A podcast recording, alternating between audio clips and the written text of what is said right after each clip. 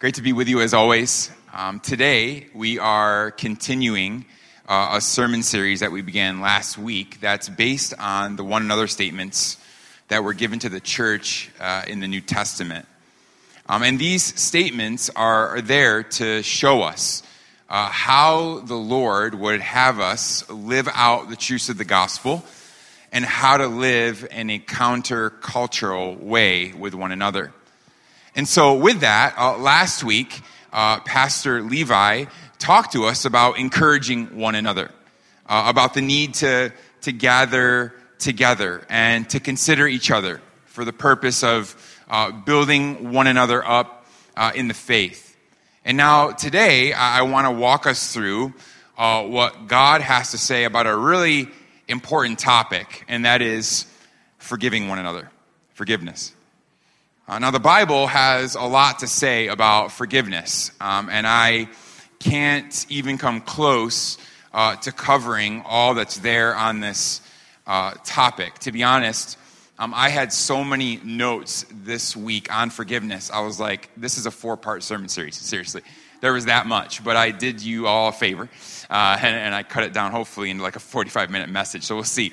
Um, but I, today I want to do my best to at least lay a solid foundation for us of what biblical forgiveness looks like. And so, if you have a Bible with you, and I hope that you do, um, if you don't, you can always find one in the seat back in front of you. Um, underneath there, there should be blue uh, ESV Bibles. Uh, turn with me to Colossians chapter 3. Colossians chapter 3. We're going to anchor ourselves there today. I will tell you that we will move around a little bit, but we're going to anchor ourselves in Colossians 3. And specifically, we're going to be talking about one phrase. Uh, so here we go. Um, if you aren't familiar with the book of Colossians, um, it's all about who Jesus is and how he rescues and reconciles sinners. That's the, the bottom line of Colossians. It talks about what it means to be united with Christ, to be united with one another, and how to live our lives as followers of Jesus, as Jesus' disciples. And specifically, when you turn to chapter 3, the Apostle Paul writes that because we are in Christ, because we belong to Him, we are to look like Him. That we are to put off sin, our old ways, and put on wear Christ like virtues. And we know as well, and I think this is really important, relevant to us specifically here at Freedom Village as well. We know he's talking to a very diverse church. They were diverse racially, culturally, socially, and economically, much like we are here in this gathering. And his, his bold, clear message to that group of people is this that each and every one of you, no matter where you are, racially, economically, socially, all of us have been saved by grace. And therefore, we are all one in Christ. And then look at verse 11 through 13. He says this Here, he says, in this place, in the body of Christ, there is not Greek and Jew circumcised and uncircumcised, barbarian, Scythian, slave, free. But Christ is all and in all. He says, Put on then as God's chosen ones, holy and beloved, compassionate hearts, kindness, humility, meekness, and patience. And then this is our key verse for today, verse 13. Bearing with one another, and if one has a complaint against another, forgiving each other. As the Lord has forgiven you, so you must also forgive. So Paul says, as follow, uh, fellow believers, we are to be compassionate, kind, humble, and patient with one another. We're to bear, choose to bear one another's burdens, to, to love each other. And then you see it there, our key phrase, we are to forgive one another as the Lord has forgiven us. that if anyone has a complaint against another, what should be the response of those who belong to Jesus? They should forgive. And, and, biblically, what does that mean? What does that look like? Well, it means to graciously, undeservedly pardon. It means to restore. And listen, uh, before we, we even dive deeper into this conversation, more deeply into this topic, let me just say um, from the get go this is really hard to do. It's not easy to forgive. It's really hard to choose to release someone from their guilt when we've been hurt or deeply offended by that person. And honestly, we know this, right? Many times, many, many times, forgiveness is not deserved. But my hope today is to show us why we forgive and how we are called to forgive so that we can be a gathering of more perfect unity and harmony. But before we do that, uh, let me pray. Let's pray. Uh, Jesus, thank you for who you are. Uh, thank you for your word, for the truths of the gospel, for the reality of the gospel. Uh, I pray now that we would have uh, hearts and, and minds that are ready to receive your truth and your truth alone, that we would put aside our uh, own desires and, and, and wishes and wants, and that we would put you first and foremost, seeing you for who you are and desiring to follow you in whatever you called us to do, whatever way you call us to go. Uh, be with us today. In Jesus' name we pray. Amen. All right, well, we once again, we, we look at verse 13, and we see the one another command here uh, given to forgive, right? Paul says there again, as the Lord has forgiven you, so you must also forgive. And just in that short phrase, there's so much deep theology and so much truth. Uh, so much so that the next 40 minutes is just that phrase. Um, and so I want to take the time to break this down for us, starting with the phrase, as the Lord has forgiven you. We're going to take it in two sections, two parts here. As the Lord has forgiven you. Paul clearly tells us here in this text, in Colossians 3, he tells us, he commands us that we are to forgive or be a forgiving people as followers of Jesus. And how? He says, as the Lord has forgiven us. And I think for us to fully understand how we're to forgive each other, we need to actually remind ourselves of how the Lord has forgiven us. Like, what does that actually look like? And even from our text, we see Paul, the Apostle Paul, is, was trying to draw his audience's attention to that reality. He was reminding them, and now he's reminding us that those who belong to Jesus are forgiven by God. And he actually touches on this subject earlier in the book of Colossians as well. He writes this in Colossians chapter 1, verse 13 and 14. He says this He, that's God the Father, He has delivered us from the domain of darkness and transferred us to the kingdom of His beloved Son. Look, in whom we have redemption, the forgiveness of sins. So here, Paul reminds Christians, this is so important, he reminds them that they have in Jesus the forgiveness of sins. They've obtained forgiveness. Um, in other words, we were forgiven, he says, past tense. But not only that, he's saying we still have forgiveness, present tense. And I don't want us to move too quickly past what we've been forgiven from.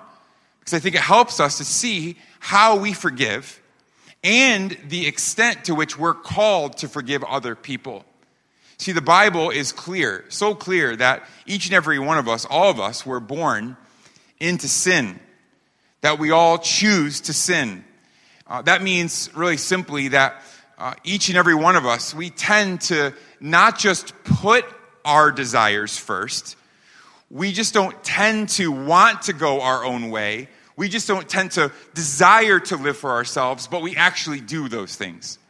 That we, we do those things in thought, we do those things in word, and we do those things in deed. We rebel, in other words. We sin against God.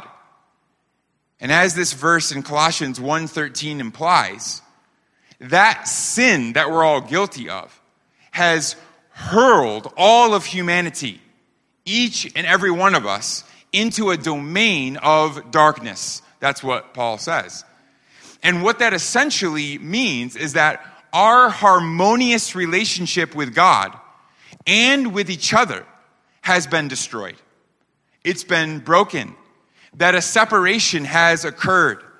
And added to that, and this certainly makes it worse, we have absolutely no ability to change that reality on our own. There is nothing that we can do. No number of actions, no amount of good deeds, good works, nothing can bridge the gap, the chasm that was formed between us and God because of our sin.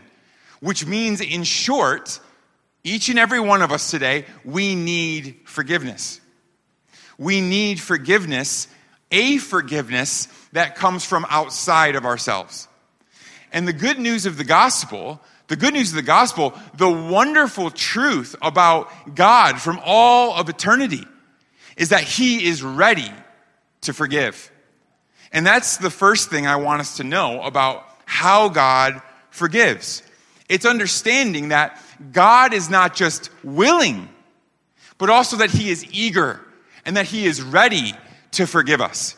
Let me remind you of some, some scripture Nehemiah 9, verse 17 says this But you are a God ready to forgive. See, I didn't make that up, it's right from the word. You are God ready to forgive. You're gracious and merciful. You're slow to anger and abounding in steadfast love. Or Psalm 86, 5 says this For you, O Lord, are good and forgiving, abounding in steadfast love, unconditional love to all who call upon you. You see, forgiveness, forgiveness is a gift that God graciously offers us. He doesn't have to, but God, who is rich in mercy, offers it because He wants us to be reconciled. He wants us to be restored to Him. That's at the, at the heart of our Father God. Look at Isaiah chapter 1, verse 18 says this Come now let us reason together, says the Lord. Though your sins are like scarlet, they shall be as white as snow. Though they are red like crimson, they shall become like wool. God is saying, Come, come to me.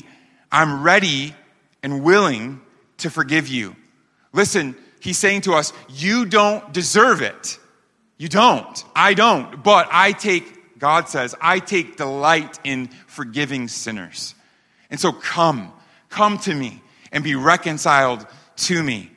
And again, we see that this forgiveness is a free gift, right? We can't earn it and we can't buy it.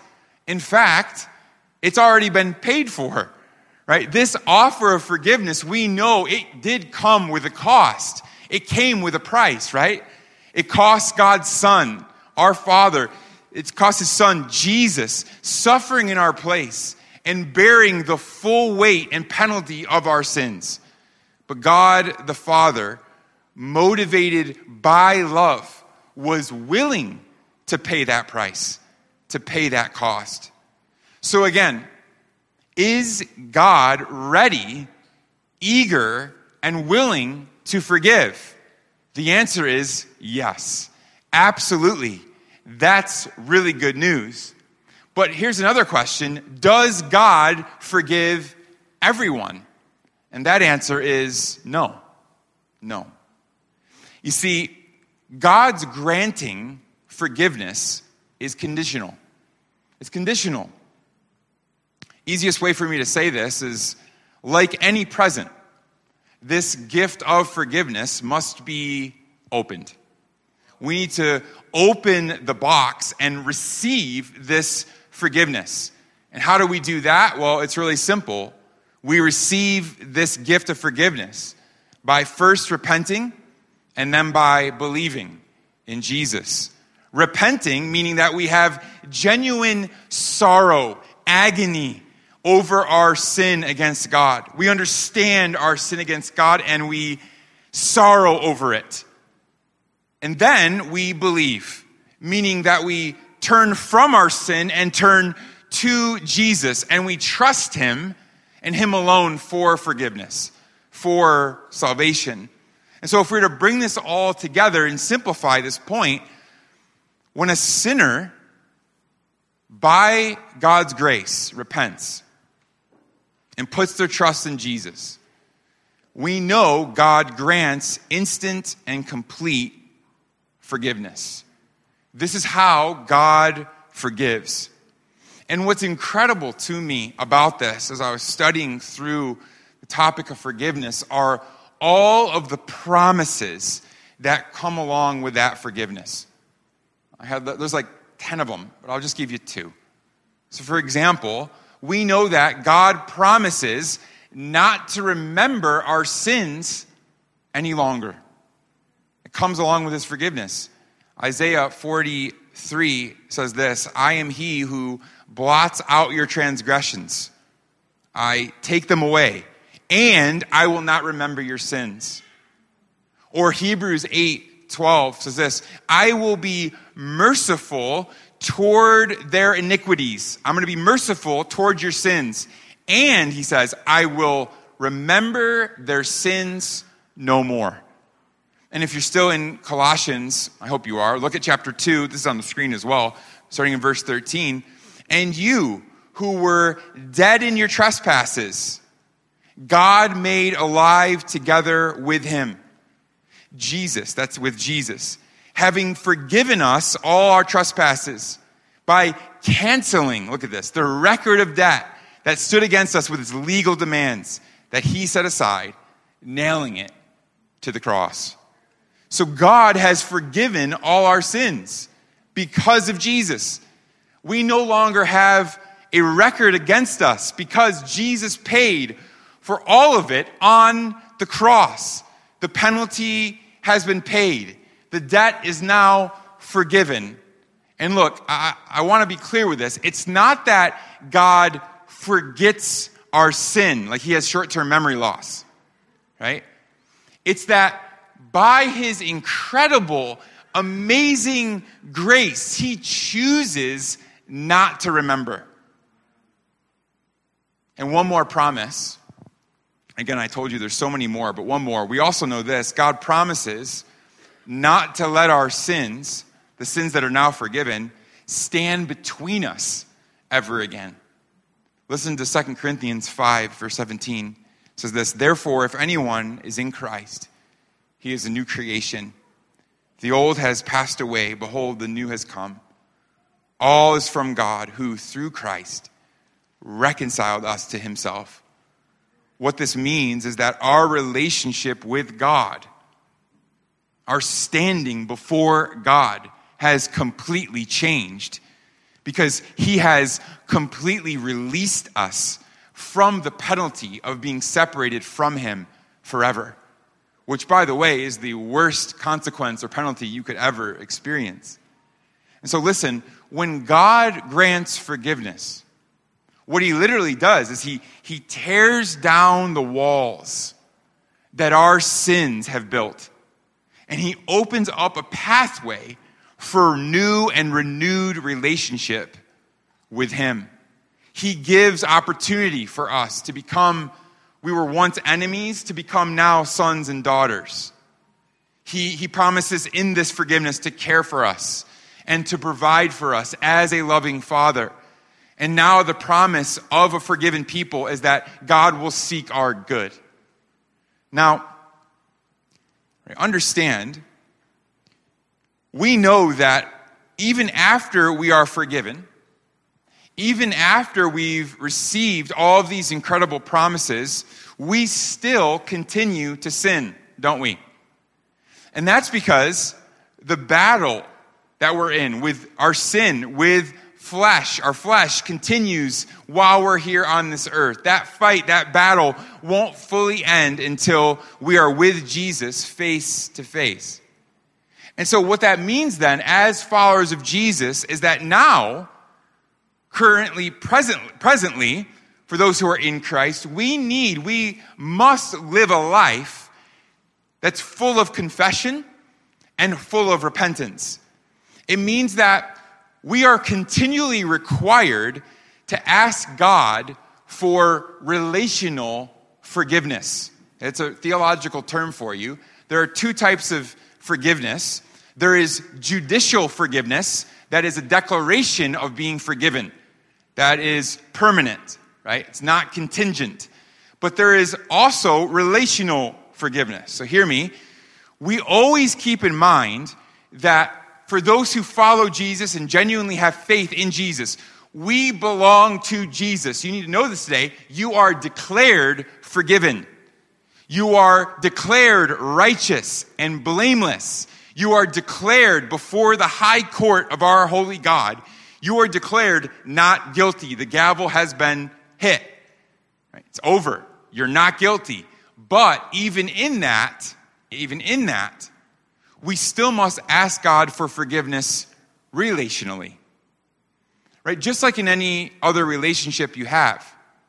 Say it's a, marriage or with a roommate or with a friend. Right? When there is unrepentant and unconfessed sin between two individuals, we know this, right? But the, the sweetness, the, the joy, the, the intimacy of that personal relationship is broken, right? And so, in order to restore that unity and restore that joy relationally, forgiveness needs to take place. And this is actually part of what Jesus taught us in John chapter 13 when that story when he, he grabs a towel to wash his disciples' feet. Remember in this story, Jesus, if you don't know the story, Jesus and his closest disciples are in a house um, this is ancient Near East culture, and so you're wearing sandals, feet would get dirty. Um, and so, as you would recline at a, a table, um, no chairs, you'd recline at a table, um, uh, face and, and chest to the table, feet behind you, right? Because your feet are considered dirty in that society, and they were physically, okay? And so, it was a servant's job, or, uh, or actually uh, uh a slave's job to come around with a basin of water and with a towel and to wash the people of the house and their guests' feet. And so Jesus' disciples come to the house, take their position around the table, and Jesus stands up, um, wraps a towel around his waist, and, and starts the process of getting the water ready to wash his disciples' feet. And of course, we know, if we know the Gospels, we know Peter always has something to say. And he does here as well. It's John 13, starting verse 8. Peter said to Jesus, You shall never wash my feet. No way. Right? If anything, what he's saying is, if anything, I should be washing your feet. You're my Lord. You're my King. What are you doing, Jesus? Well, Jesus answers. He says this If I do not wash you, you have no share with me. In other words, Peter, if I don't wash you, you're not clean. You're not forgiven. You're not declared righteous. You can't be with me in my presence, Peter. I have to wash you. And so Simon Peter said to him, as a result of those words, he says this Lord, not my feet then only, but also my hands and my head. In other words, he says, just pour the whole basin over me, right? Baptize me again. That's basically what he's saying. Wash every part of me. And Jesus said to him, The one who has bathed does not need to wash except for his feet. What's Jesus saying there? You see that there? Jesus says to Peter, No, no, Peter, you don't need a full washing anymore because you've already been declared forgiven. You've already been declared righteous. You already belong to me. Now, in that relationship, you just need a little daily washing. You just need some relational forgiveness now to make it through.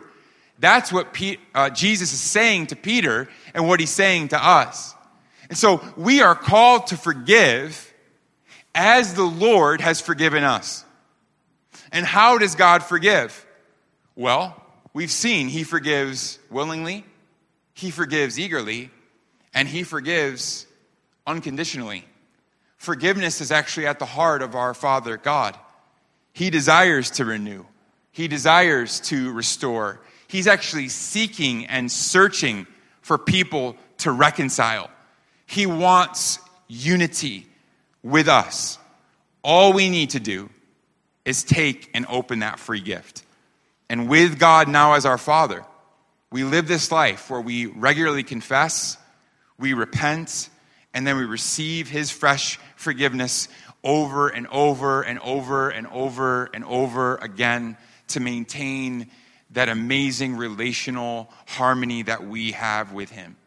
And so let me ask you this morning have you personally experienced God's complete forgiveness?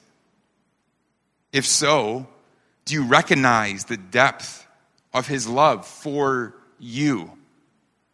Understand these words from Paul in Colossians. God for, God's forgiveness is so personal, isn't it?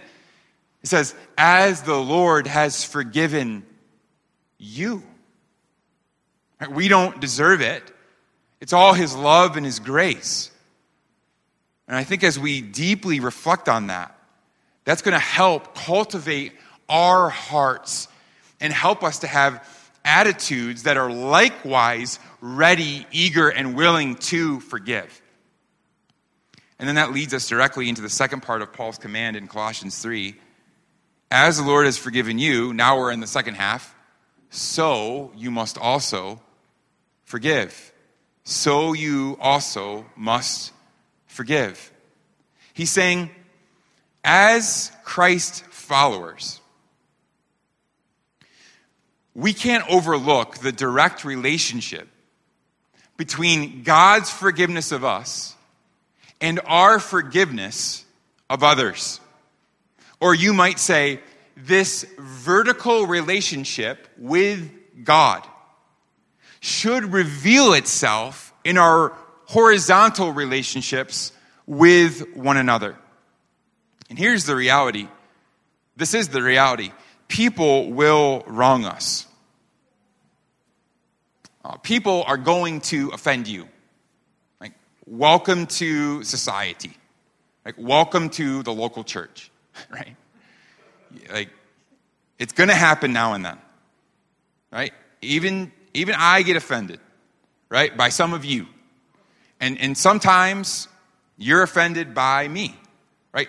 This is the reality of broken people in a broken world, even those who are in Christ. But in that, listen, we have this great opportunity actually. It's not something we have to do, we do, but it's, it's more of an opportunity that we get to imitate God and display the gospel by forgiving. It's an opportunity. Listen, we get to demonstrate the forgiveness that we've received in Jesus Christ to others when we're hurt. And so, what does that actually look like?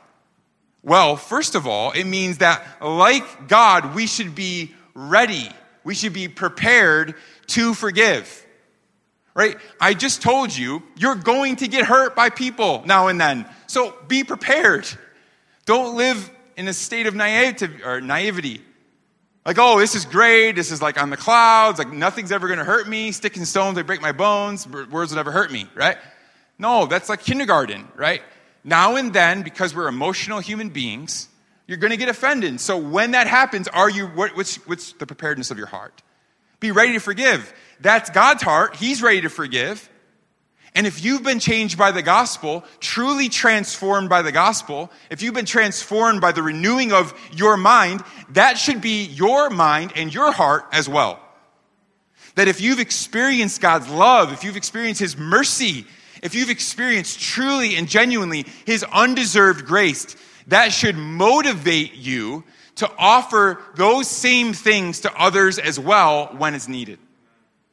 It also means at times, listen, listen to me, It also means at times being willing to overlook certain sins and offenses.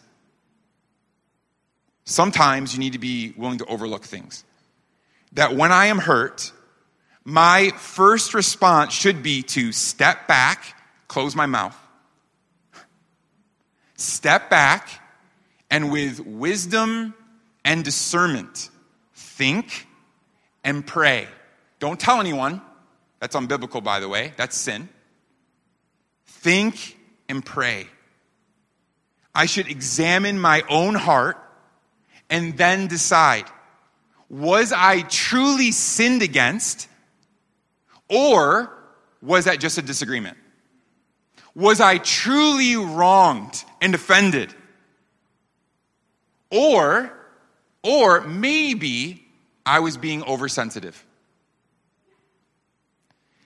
And if a decision is made through wisdom, through prayer, through discernment, that it wasn't that big of a deal, I choose to graciously move on. Which means I don't dwell on the issue anymore. And, and, it's important, I make a commitment to no longer talk about that thing anymore, ever again. That's what God does to you and me in our sin.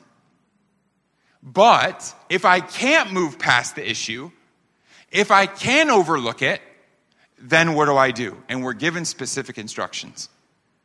Jesus tells us in Matthew chapter 18, starting in verse 15, says this If your brother or sister sins against you, what's your response? I go and tell all my friends what happened to me. Nope, wrong. Now you're in sin and then you need forgiveness. Wrong. If your brother sins against you, go and tell him or her his fault, her fault. Between you and him alone. Alone. If they listen to you, you have gained your brother. In other words, there's reconciliation, there's restoration. You can move on. So Jesus says, first, we try to work through the issues that we face one on one. In a spirit of gentleness, love, and mercy, we go humbly to that person, knowing, listen, I approach that person, I'm her, I'm the one who's been offended, I understand. But I go to that person knowing that I too am a sinner who's been radically saved by the grace of God. And that I've been forgiven of far worse than whatever happened to me. But we are to go to that person holding out, ready, prepared. It's all wrapped, bow on it, good wrapping paper, holding out that gift of forgiveness. I am ready, eager, and willing to forgive. So think of approaching forgiveness as a two step process. The first step is having an attitude, a heart posture of forgiveness. It's being, again, it's being ready to forgive in our hearts out of gratitude for all that we've been forgiven by our loving God. And then the second step in this process is the actual granting of forgiveness. It's the action of actually giving out, handing out forgiveness to that person who hurt me, who offended me. And let me be really clear about this as well. I think this is this is really important. It's all important, it's all of God's Word. But this is really important, I think. If, if forgiveness is asked and forgiveness is given, it's granted. Like you've gained the brother, you've gained the sister. Here's what that doesn't look like it doesn't mean I forgive you, but I don't want anything to do with you. It doesn't mean that. I mean, think about that statement even in light of the Lord's Prayer. In the Lord's Prayer, it says, Forgive us our debts. This is my prayer to God. Forgive us our sins or forgive us our debts as we have been forgiven our debts. God, forgive my sins as I'm forgiving others. And that's really worth deep meditation. That's really worth thinking through. See, what would happen, think about this, what would happen if God forgave us in the exact same way that we forgave? How would we feel? How would you feel if you had just confessed deeply a sin to the Lord? God, I'm so sorry. I, I broke your heart. I, I want restoration with you again. And then God responds like this Okay, hey, listen, relax. Look, I know what you did. I forgive you. But here's the thing I just don't want anything to do with you anymore.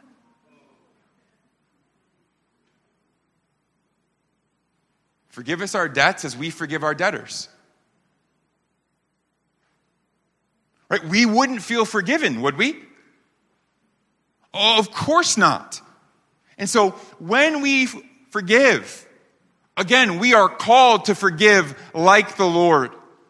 And what that often means is that we have to choose to bear the cost of that sin, just like Jesus did. Even though it's, it's hurtful and even though it's, it's painful at times. And so when we forgive, genuinely forgive like God, we should not remember the offense that was done against us any longer. And on top of that, like God, we shouldn't let offenses against us build walls between us any longer.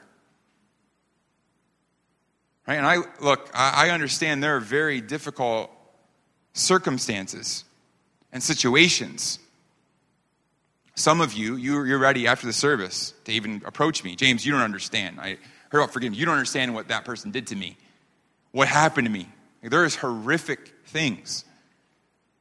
And so it's not as easy as I'm making it sound, right? I understand we're just going through and I'm just sharing you what you need to do and what you should do and how we're supposed to live as Christians.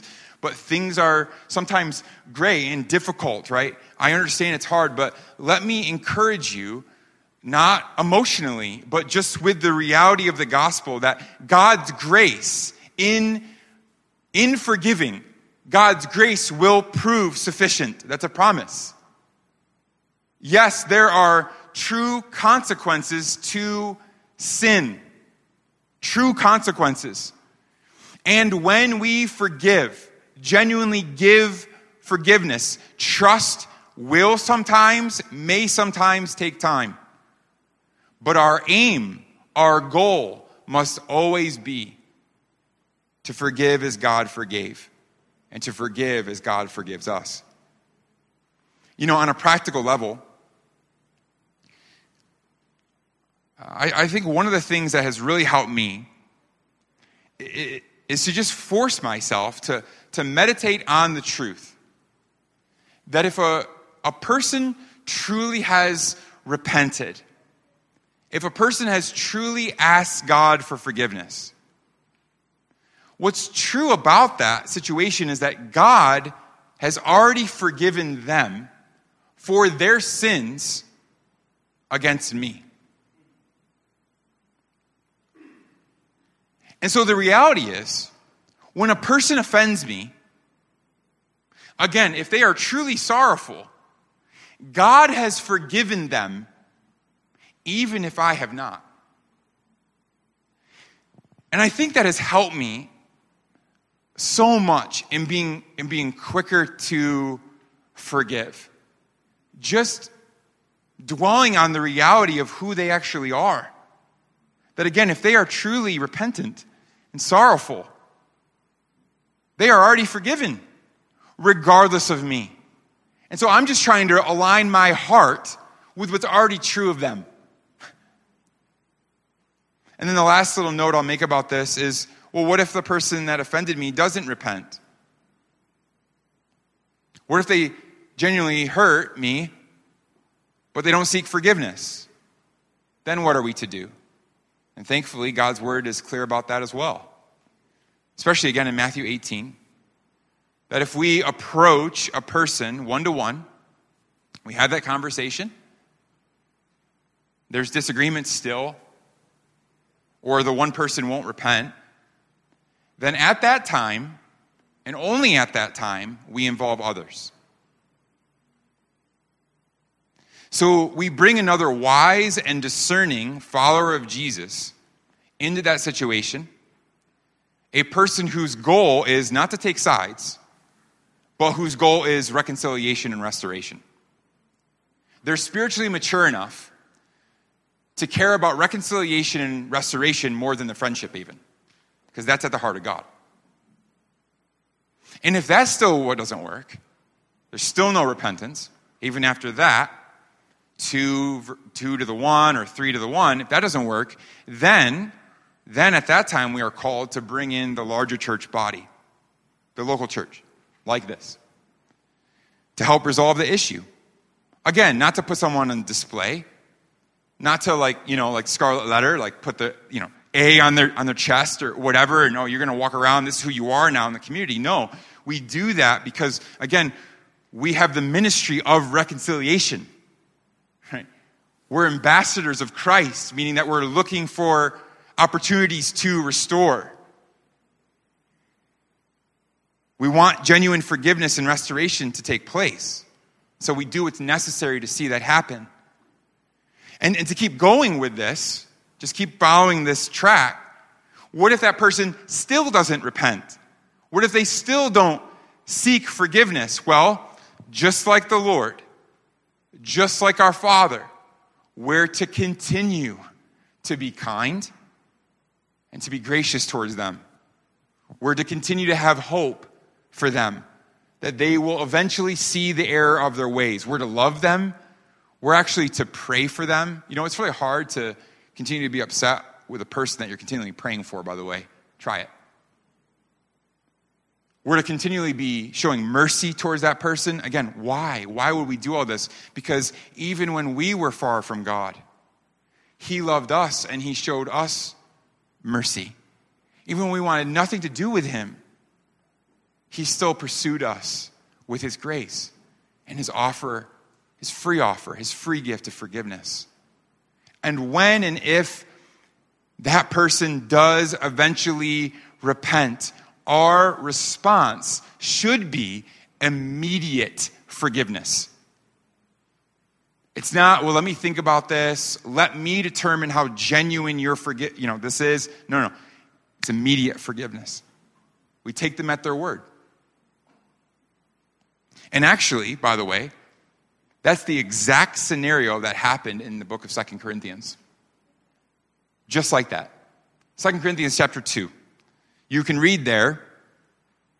There was a man, apparently, who was in this community, in this local church, and he committed an egregious sin. Egregious means big time. We don't know what it is, but he did something really, really bad. And we also learned that he would not repent. That he would not repent to the point where the local church there in Corinth had to discipline him by removing him from the gathering. You imagine that? Imagine, you know, someone here, whatever, commits some sin and it goes so far as we actually have to go to that person and say, the doors are locked for you. You're no longer welcome in this building, in this place. That happened. That happened. But in God's grace, over time, apparently, this guy finally repented. And so Paul instructs the church on this. And he says this Here should be your response. Before this, by the way, he says he's faced enough consequences. Like, there's no more discipline for this guy. Like, here's the response turn to forgive. And look at this, and comfort him. Why? Or he may be overwhelmed by excessive sorrow. So I beg you, he says, I beg you to reaffirm your love for him. Right? What a great picture of forgiveness in relationships. Again, why? Because we forgive as God has forgiven us. That's the heart of the Father. It should be the heart of the church. And let me wrap up by saying this there is to be absolutely no limitations on our forgiveness. In Luke chapter 17, Jesus says this. It's on the screen, you just have to listen. If your brother sins, rebuke him, and if he repents, forgive him. Now listen. And if he sins against you seven times in the day, and turns to you seven times in the day, saying, I repent, Jesus says, you must forgive him. Uh, it's just like reading that and be like, no way. Like, it's Jesus' words. Back to Matthew 18, the place where Jesus talks about forgiveness so much. He, he gives this order instruction for the local church on how we go about granting forgiveness. He then gives this parable about forgiveness, and, and Peter uh, and the other apostles are listening to this, and it's blowing their minds. It makes no sense. Even in Jewish culture, you don't do this. This is impossible. And so so Peter stands up, of course, because Peter always talks, right? And then he asks Jesus this very practical question, a question that all of us would ask. I would ask it. it says this Lord, how often will my brother sin against me and I have to forgive him? As many as seven times? Because Jesus had said, seven times you forgive in a day, right? So he's like, as many as seven times, that's the number? And Jesus says to him, I do not say to you seven times, but 70 seven times. By the way, that's a number of completion, it means infinite. Jesus says to Peter, There is no cap, there's no lid, there's no limit on forgiveness. Why? Why? How could that be? Well, isn't that how we want God to deal with our sins?